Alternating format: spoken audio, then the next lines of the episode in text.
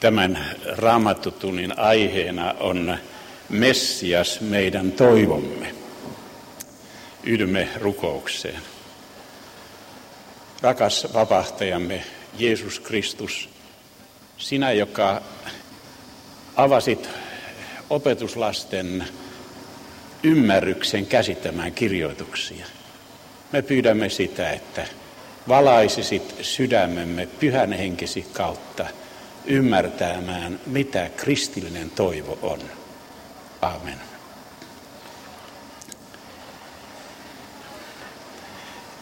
Tämä aihe nostaa esiin oikeastaan kolme asiaa. Ensinnäkin raamatun sanoman toivosta, toiseksi sen sielunhoidollisen näkökulman ja myöskin tällaisen lähetyshaasteen, joka meillä kaikilla on. Toivo on hyvin keskeinen asia. Paavalihan kirjoittaa, niin pysyvät nämä kolme. Ja hän antaa sitten palkintoistuimelle kolme asiaa. Usko, toivo ja rakkaus. Ja Pietari sanoo kirjeessään, että meidät on uudesti synnytetty elävään toivoon. Jeesuksen Kristuksen ylösnousemuksen kautta. Tahtoisin sanoa aivan aluksi, että tämä elävä toivo, joka on niin kuin sielun ankkuri, ankkuroituu eh, siihen, että meidät on kutsuttu iankaikkiseen elämään. Kristityllä on elävä sielu ja me olemme matkalla vapahtajamme tykö. Siinä mielessä toivo on elävä. Henkilökohtaisesti roomalaiskirjeen 15. luvun neljäs jae on tullut tärkeäksi – Siinä sanotaan, kaikki mikä on kirjoitettu, on kirjoitettu meille opiksi, että meillä kärsivällisyyden ja raamatun lohdutuksen kautta olisi toivo. Raamattua voi lukea myöskin sillä tavalla, että se, se koetaan jotenkin syytekirjeenä. Kuitenkin pyhä henki on lohduttaja. Ja raamatun lohdutuksen kautta meillä on toivo. Kun aikoinaan eh, lähetysseuramme ystävä Jussi Aro eh, oli tutkinut toivo-käsitettä seemiläisissä kielissä. Hän sanoi, että näissä kielissä, Akkadiassa ja niin edespäin, ei ole lainkaan tätä hebrean tikvaa käsitettä, samaa sanajuurta ilmeisesti hän tarkoitti. Kyllähän raamatun käännöksessä, arabialaisessa käännöksessä on amal, joka merkitsee toivoa, mutta se ei ole ehkä ihan sama. Toivo on syntynyt siitä, että valittu kansa ajettiin maanpakoon. Ja kun he olivat toivottomia, he joutuivat turvautumaan Jumalaan. Siinä on ikään kuin tämä toivon tausta, raamatullinen tausta. Ja Paavalihan kirjoittaa Efesolaiskirjeen toissa luvussa, miten ennen oli, siihen aikaan olitte ilman Kristusta, ilman toivoa maailmassa. Me tarvitsemme toivoa. Elämä on sellaista, että kaikki mene valmiitten piirustusten mukaan ja meitä riisutaan. Siitä syystä on hyvä muistaa hebrealaiskirjeen kehoitus, joka puhuu siitä, ajatelkaa häntä, joka syntisiltä on saanut kärsiä sellaista vastustusta itseänsä kohtaan, ette te väsyisi ja menettäisi toivoanne. Toivoton ihminen on toivoton ihminen. Ja usko tahtoo ankkuroida meidät elävään toivoon. Miten tämä toivo on syntynyt ja miten toivon sanoma on tullut vanhaan testamenttiin? Jeremian kirjassa sanotaan merkillisesti, sinä Israelin toivo, sen vapahtaja ahdingon aikana. Ahdingon aikana sitä tarvitaan siellä toivoa. Siperia opettaa ja ahdistukset ovat myöskin Jumalan tapa opettaa meitä pitämään kiinni siitä, mikä kestää. Ja tämä toivo on sidottu, ankkuroitu siihen, että Jeesus Kristus on voittanut kuoleman. Kun näitä asioita ajattelee, tulee mieleen joitakin sanoja. Luther osasi sanoa hyvin napakasti uskon elämän perusasioista. Hän kirjoitti muun muassa näin. Jumala ei pelasta muuta kuin syntisiä. Hän ei opeta muita kuin hulluja ja niitä, jotka eivät mitään ymmärrä. Hän ei tee rikkaiksi muita kuin köyhiä, eikä eläviksi muita kuin kuolleita. Me joudumme käymään ahtaan portin lävitse. Ja silloin toivo tulee meille hyvin keskeiseksi asiaksi.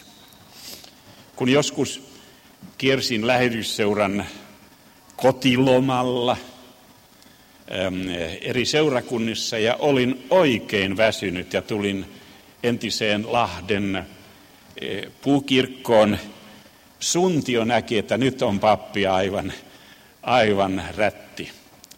Ja hän lykkäsi viivottimen siinä eteeni ja eh, siinä luin, kun arvelemme jostakin, että hän on Jumalan jättämä ja hylkäämä, silloin pitää meidän tietämään, että hän on Jumalan omassa sydämessä. Lutterin sana. Vaimoni, joka eh, joutui hyvin nuorena orvoksi ja vielä hänen kotitalonsa paloi. Hän sanoi jokin aika sitten, että minä olen kuitenkin saanut olla Jumalan kantotuolissa. Toivo merkitsee sitä, että meitä kannatetaan. Kun ajattelemme eh, tämän illan sanomaa, oikeastaan tämän illan sanoma on sanoma ahdistuneelle ihmiselle – Valitusvirsissä on siellä ensimmäisessä luvussa viisi kertaa sana lohduttaja. Kaukana on minusta lohduttaja, sielun virvoittaja. Siinä sanotaan hebreaksi minahemme shivnaf sheinu, lohduttaja, joka ikään kuin vastaa sielun kyselyyn, sielun etsintään. Ja sitten hurskaat juutalaiset oppineet ovat selittäneet, että tämä lohduttaja on Messiaan nimi ja hän on kansojen opettaja. Tästä on oikeastaan kysymys. Rukouskirjassa, hebreankielisessä rukouskirjassa käytetään usein sanaa siitä, että toivo versoaa.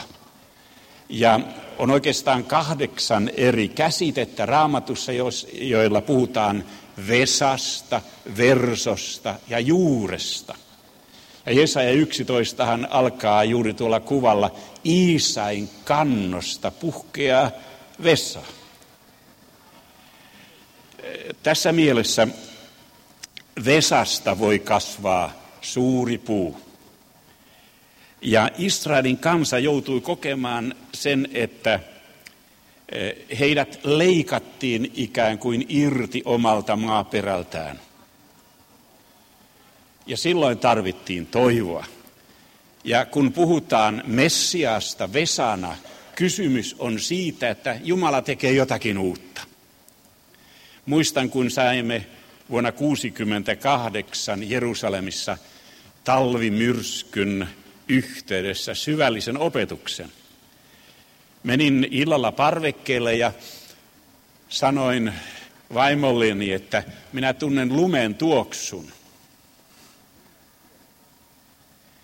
Hän sanoi, niin kuin tytärkin, että niin se on se isän nenu, kun olen joskus äh, tuntenut jäniksen hajun, kun jänis kulki talon ohitse. Nykyään tunne vain kahvin hajun. Sitä se ikä teettää. Ja miten ollakaan, aamuyöstä kuului ikään kuin kiväärin laukaus. Menin avasin parvekkeen oven, siellä oli puoli metriä lunta. Ja naapurin saarnisukuinen puu oli katkenut keskeltä poikki, paksu puu. Sitten kävi niin, että arabi työntekijä tuli uuden moottorisahan kanssa ja leikkasi rinnan korkeudelta tuon saarnipuun poikki. Sanoin, että meillä kyllä isä opetti, että kannon pitää olla hyvin lyhyt. Ja sitten tuo työntekijä otti sellaisen lihakirveen tapaisen kirveen ja haavoitti tuota puuta. Ja ajatteli, että mikähän miehelle on käynyt, onko hän nyt mieletön masnun arabiaksi. Ei, vaan hyvin viisas. Kahden viikon kuluttua noista haavoista kasvoi uusi elämä. Ja toivo merkitsee sitä, että niistä haavoista, mitä meillä on, kasvaa Jumalan tahdon mukainen, ehkä hieman nöyrempi elämä. Sitä toivo merkitsee. Tyttäremme otti todesta isän opetukset ja kun meillä oli hyvin harvinainen kukka kotona, pitkä vartinen, se oli kuollut. Ja silloin hän leikkasi sen poikki ja pienellä veitsellä haavoitti ja pani siihen pumpulia ympärille. Ja miten kävikään jonkun viikon kuluttua tuohon harvinaiseen kukkaan kasvoi uusi latvus. Yksi Messiaan kahdeksasta salanimestä, joka liittyy tähän toivona aiheeseen, on latva lehvä, rosjenikotav. Ja niin tytär sai uuden latvalehvän. Ja rakkaat ystävät, siitä on kysymys, kun me puhumme toivosta, että ne haavat ovat Jumalan tahdonmukaisia koettelemuksia ja niihin pitää tyytyä.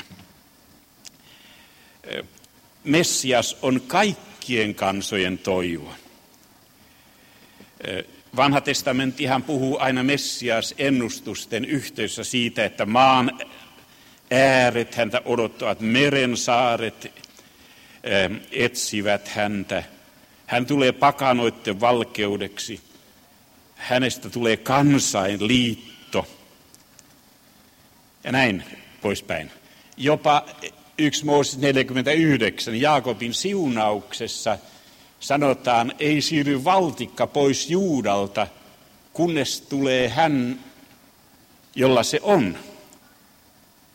Toisaalta Messias tulee Juudan heimosta ja kansat häntä tottelevat. Ja joku oppinut sanoo, että ei Israel otakaan vastaan Messiaan Touraa, koska kansat häntä tottelevat. Kuitenkin kyllä Messias on kaikkien kansojen Messias ja myöskin Israelin toivo.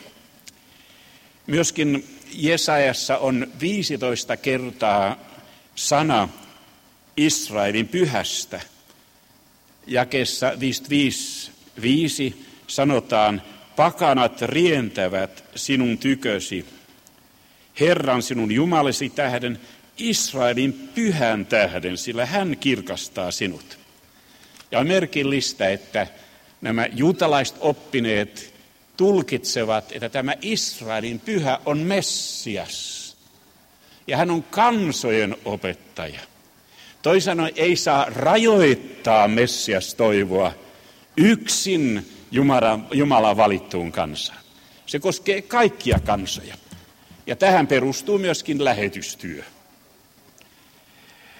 Mutta Messias on myöskin Israelin toivo.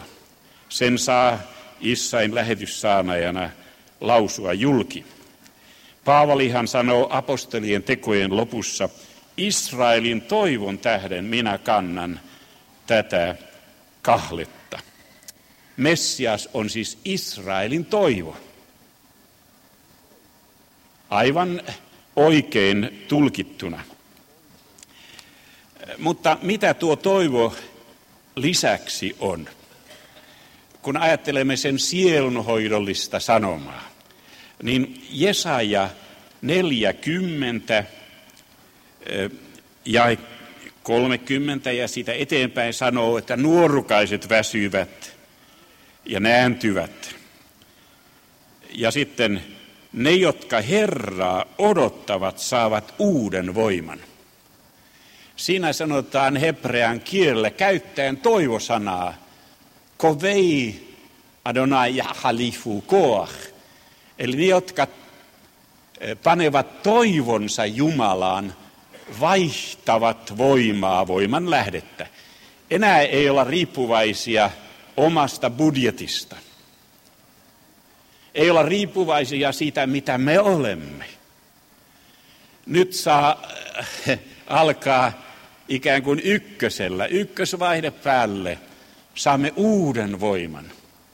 Tästä on kysymys, kun äh, toivon sanomasta puhumme. Me saamme vaihtaa oman voimattomuutemme siihen toivoon, joka on elävää toivoa kun ajattelee Israelin kansaa, niin kyllä siellä on, niin kuin kuvistakin jo näimme, määrätynlaista kaipuuta. On muuten järkyttävää, että kun aikoinaan siellä Jerusalemin keskuksessa salaa aloimme kellarissa kirjapainon,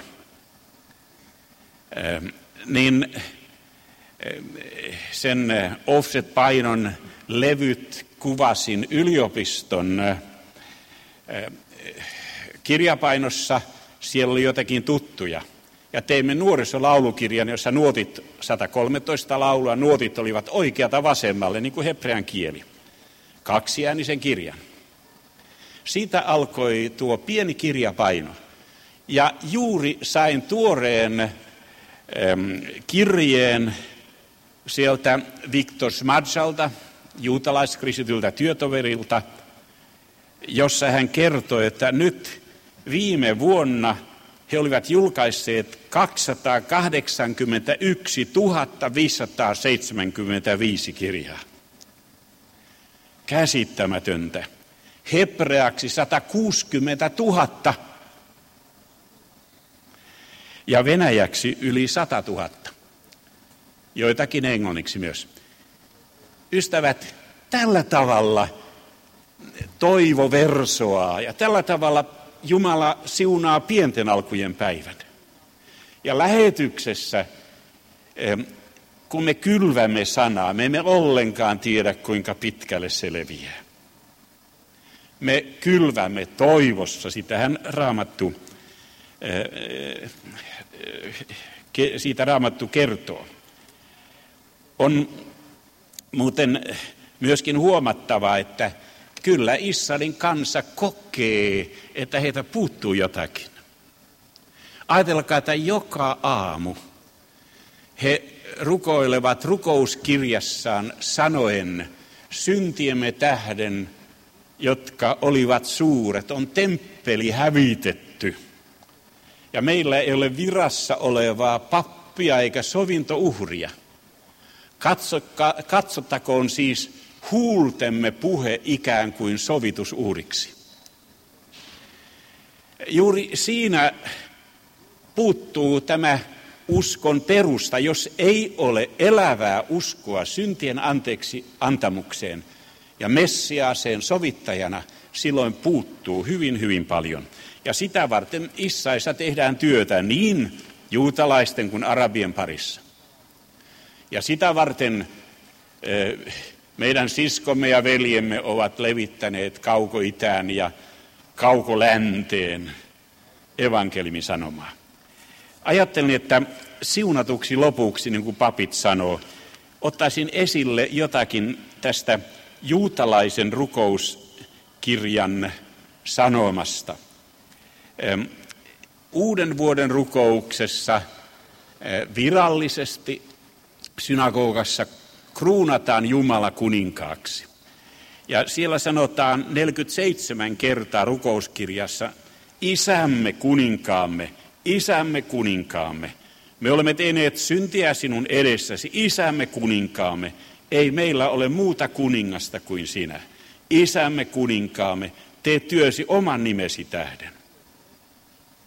Tässä on jotain samaa sävyä niin kuin meidän rukouksissamme.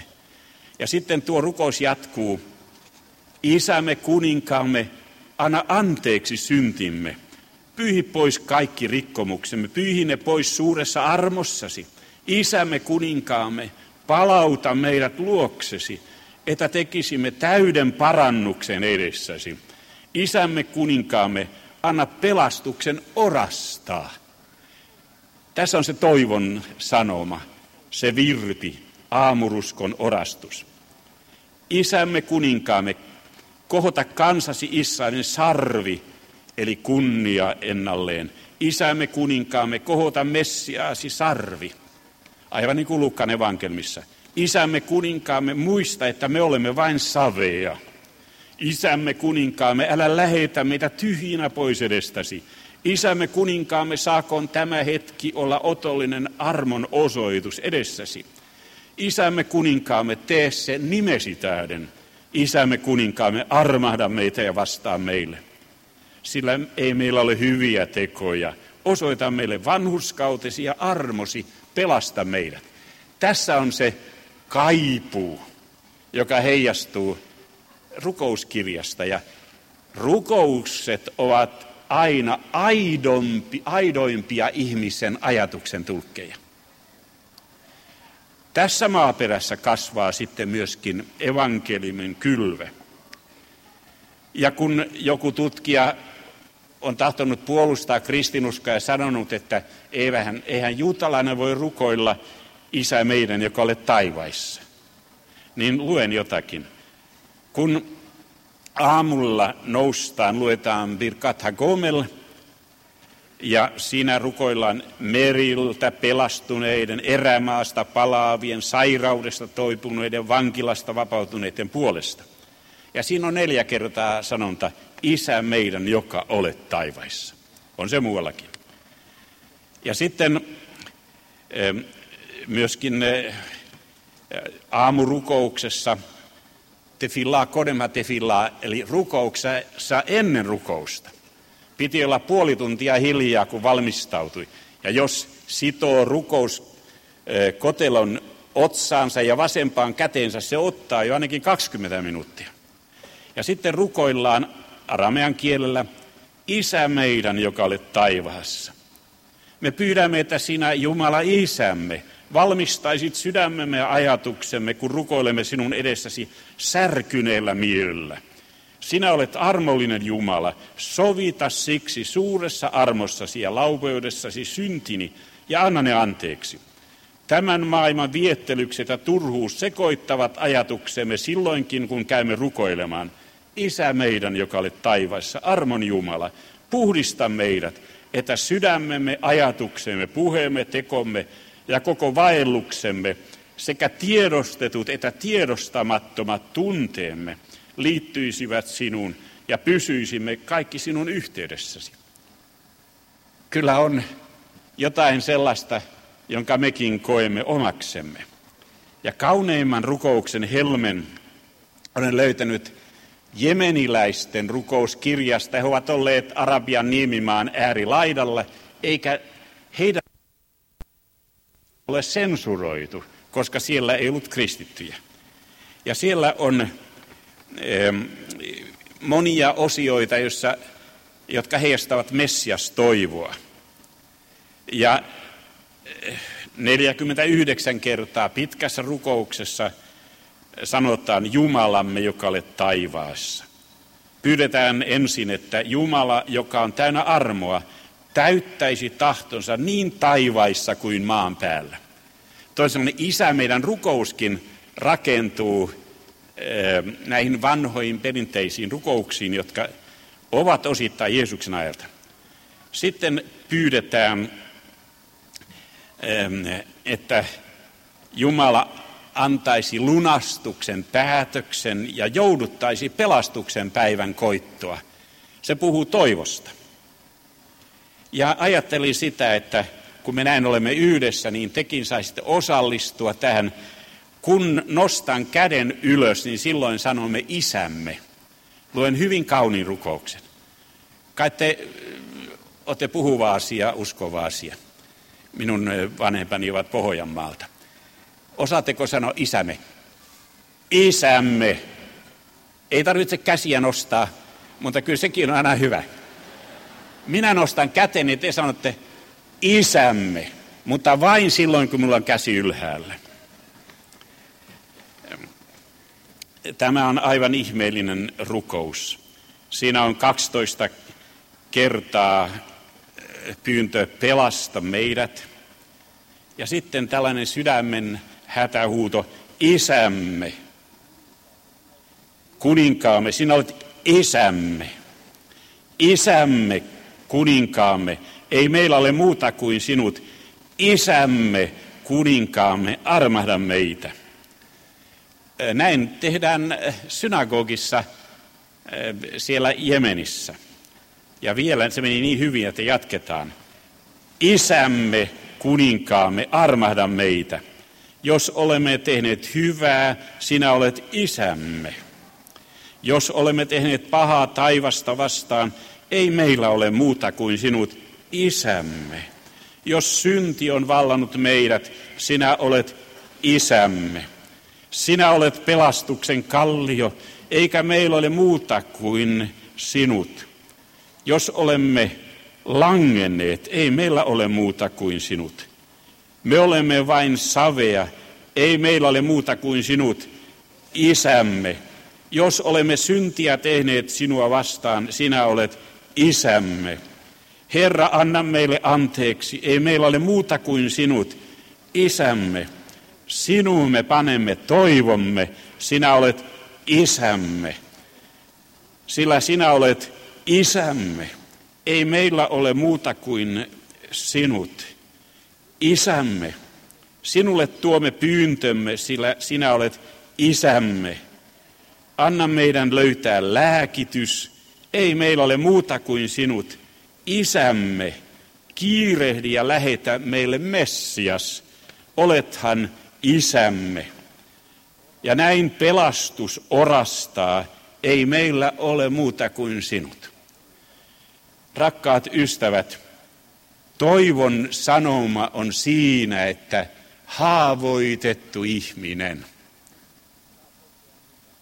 saa kokea, kuinka Jumalan elämä voittaa. Ja vaikka on typistetty, niin uusi latvalehvä kasvaa. Ja pelastus orastaa niin kuin valo meidän sydämimme. Tästä on kysymys evankeliumissa. Mutta tämä liittyy aina syntien anteeksi antamukseen. Juuri tämä syntien antamuksen kokemus, syntien antamuksen vastaanottaminen kotona ja ehtolispöydässä, se antaa meille uuden ja elävän toivon. Rakas vapahtajamme Jeesus Kristus, me tahdomme kiittää sinua siitä, että sinä olet syntisten ystävä. Tahdomme kiittää sinua siitä, että kuka ikinä tulee sinun tykösi, sinä et heitä häntä pois. Me rukoilemme särkyneellä sydämellä, olemme vain savea. Oi rakas vapahtajamme, uudista meidät niin, että se mikä meissä on masennusta, se vaihtuisi kiitolliseen mieleen, sillä kaikki yhdessä vaikuttaa niiden parhaaksi, jotka sinua rakastavat. Herra, siunaa jokaista masentunutta ihmistä näillä lähetyspäivillä. Amen.